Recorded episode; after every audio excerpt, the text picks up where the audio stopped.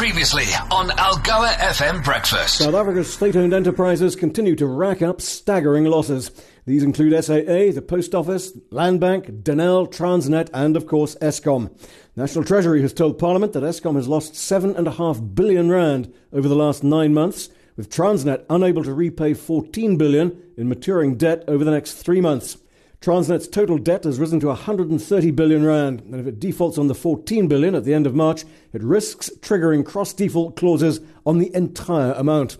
S A A was also a big disappointment. Reports had suggested a turnaround was underway. But no, the airline business lost seven hundred seventy-one million rand, and the technical subsidiary S A A Technical lost fifty-one million. The Post Office in provisional liquidation dropped nine hundred seventy-six million against a revenue target of one point five billion. And all of this less than one week before the national budget.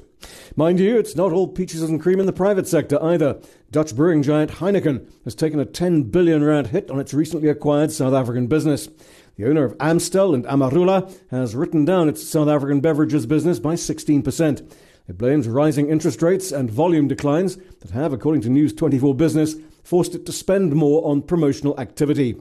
Heineken's tie-up with Distel was only completed in April last year, and it had earlier indicated that its beer brands were under pressure. One standout, Savannah, which Heineken said outperformed and strengthened its leadership position in the market. Shares in Heineken, listed in Amsterdam, down six percent. On the markets, the J S E closed last evening with both the all-share and top forty just beneath flat.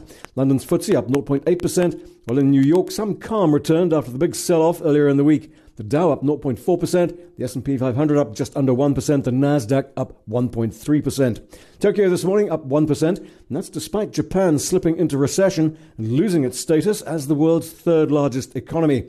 That honour now passes to Germany. Hong Kong up half a percent, Sydney up zero point seven. U S dollar this morning sitting at one oh seven to the euro. The rand's come back a tad, nineteen oh seven to the dollar, twenty forty-five to the euro, twenty-three ninety-six to sterling. Gold at nineteen ninety, platinum at eight ninety, Bitcoin fifty-two thousand three hundred sixty-seven, Brent crude oil easier, just over eighty-one dollars per barrel. Algoa F M Breakfast is the business.